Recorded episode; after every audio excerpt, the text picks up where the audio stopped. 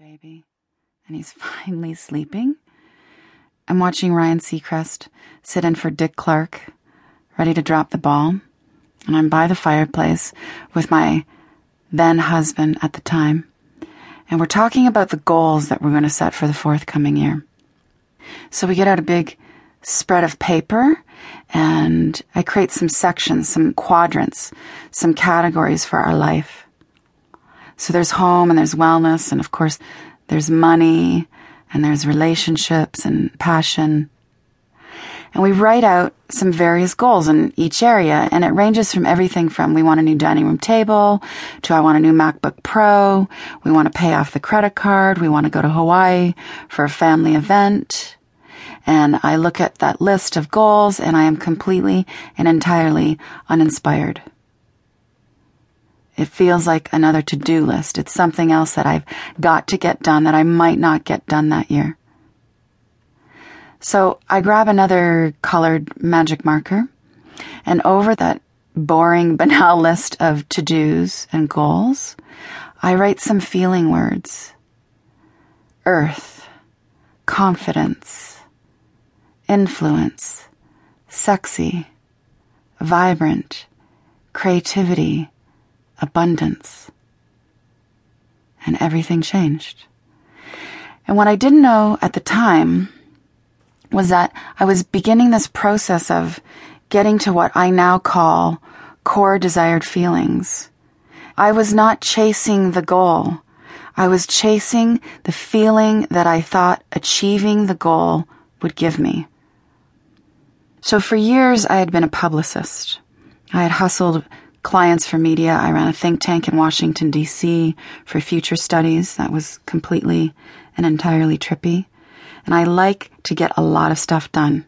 And I like to get a lot of stuff done very quickly. I was a full on entrepreneur. I'd raised venture capital. I was growing my so called brand. I was ambitious. I'm still ambitious. But I knew that I needed to turn my relationship to ambition inside out because my relationship to goals were actually causing me more stress than peace. It was feeling like goals were a sense of agitation instead of fluidity and strength. And my drive was actually frying me out. Here was my big revelation. I wasn't actually chasing the goal itself. I was chasing the feeling that I thought achieving that goal would give me. So let me present that to you. You're not chasing the goal itself. You're chasing the feeling you hope achieving the goal will give you. The essence of your desire is a feeling. So, who are you? Let me just ask you that again. Who are you?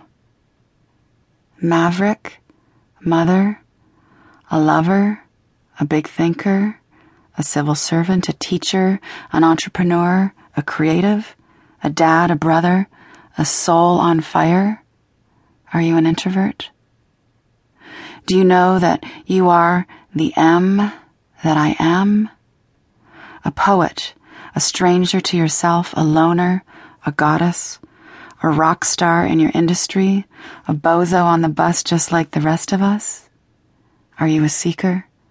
Do you know that you are a spark of God? Take a minute right now, wherever you are.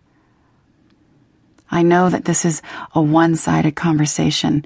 Maybe you're driving right now, you're walking to get some air, you're laying on your living room floor with the lights down low. But who are you? Who are you? And why are you here? Why me? Why the desire map?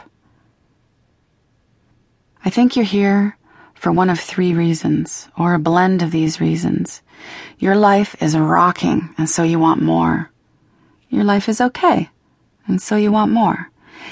Your life is kind of sucking, and so you want more. And this is what we all have in common. We all want more. And this is good news. This is the best news. This is a divine declaration. We all want